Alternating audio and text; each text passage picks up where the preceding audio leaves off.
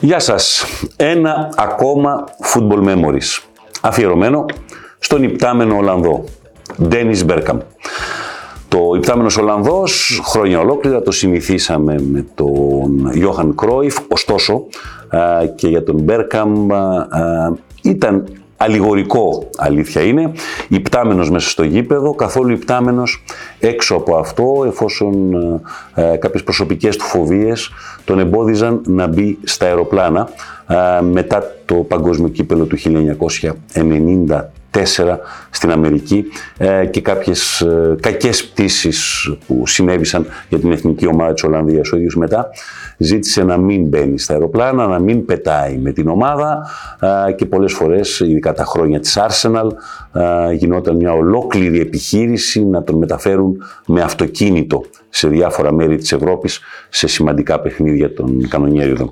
Ο Ντένις Μπέρκαμ, το μικρό του Ντένις, από τον ήρωα των γονιών του, τον Ντένις Λόου, την πολύ μεγάλη φυσιογνωμία της Manchester United, μέλους της Αγίας Τριάδας Manchester United, ε, Best, Charlton και Low στη δεκαετία του 60. Ε, γεννήθηκε το 1969 ο Μπέρκαμ, ε, ξεκίνησε να παίζει στις Ακαδημίες του Άγιαξ. Το 1981 ήταν η χρονιά στην οποία υπέγραψε. Μέχρι το 86 ήταν στις ομάδες νέων και από το 86 και μετά προωθήθηκε στην πρώτη ομάδα.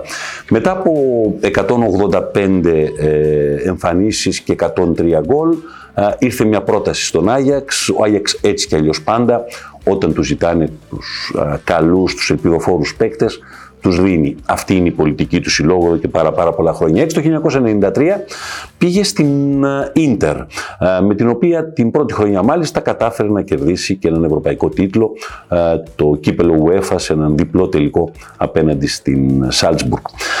Το 1995 όμως, την δεύτερη σεζόν του, βλέποντας ότι κάποια πράγματα δεν του έβγαιναν, δεν ήταν ικανοποιημένος στο Μιλάνο, ζήτησε να πάρει μια μεταγραφή, η Arsenal ήταν αυτή που πλήρωσε τα χρήματα που ήθελε η Ίντερ και τον πήρε στο Λονδίνο. Στην Ίντερ έπαιξε 52 φορές όλες και όλες, σκόραρε μόλις 11 γκολ. Γενικά υπάρχει και πάρα πολλοί κόσμος που δεν θυμάται το πέρασμα του Μπέρκαμ από το Μιλάνο και τους Νερατζούρι. Στην Arsenal όμως, έναν χρόνο αργότερα από την άφηξή του, ήρθε ο άνθρωπος που άλλαξε τον σύγχρονο ρου, όχι μόνο του ποδοσφαίρου ε, της Arsenal, έχω την εντύπωση ολόκληρου του αγγλικού ποδοσφαίρου της εποχής, ο Αλσατός, ο Αρσέν Βενγκέρ. Ε, επί των ημερών του ο Μπέρκαμ απογειώθηκε, έκανε φοβερά παιχνίδια, δημιούργησε τρομερές φάσεις, μας έδωσε και μας χάρισε απίστευτες ε, στιγμές. Έπαιξε συνολικά 315 φορές με την φανέλα της Arsenal, πέτυχε 87 γκολ, μερικά γκολ πραγματικά ήταν αριστουργήματα.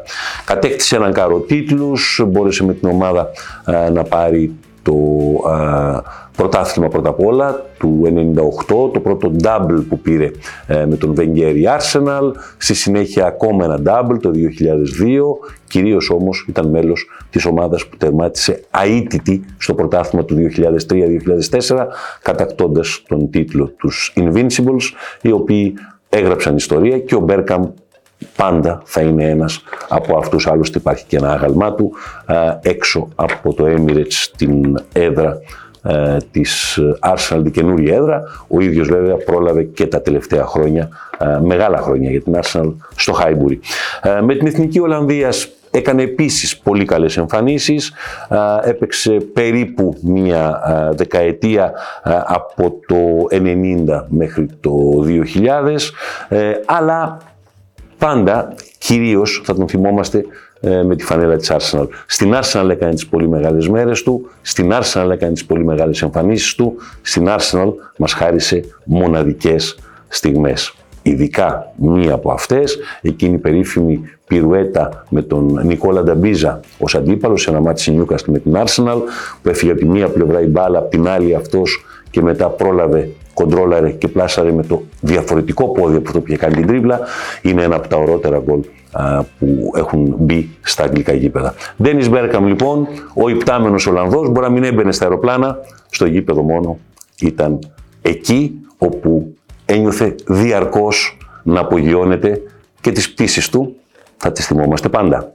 Είμαι ο Χρήστος Σωτηρακόπουλος, θα τα ξαναπούμε σύντομα σε ένα ακόμα Football Memories.